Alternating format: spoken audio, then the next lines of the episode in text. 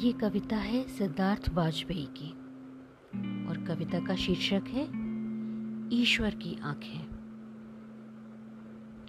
क्या रह जाता है मृत्यु के बाद? जब पार हो जाती है देहरी, जीवितों और मृतों के बीच। क्या तब पार हो जाएँगी सारी सुबह और रातें भी? स्मृति और विस्मृति के वलयों के बाहर?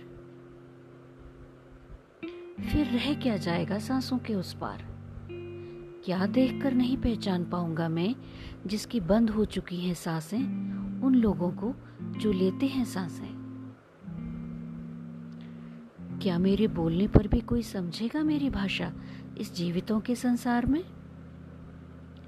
एक अटूट कांच की अनंत दीवार के उस पार, मृत में, सब देखता हुआ, और इधर जीवित दुनिया। अभेद्य कांच के इस पार अंधों सी मुझे ना देखती हुई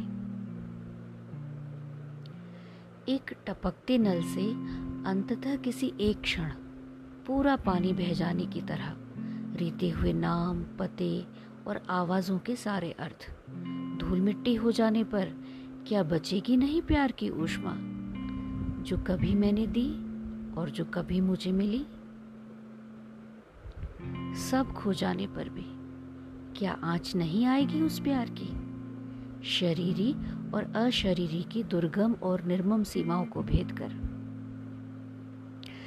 क्योंकि आखिर में प्रेम ही तो दहकता है चिताओं के अवशेषों में, धुएँ में और हाड़ के अंगारों में।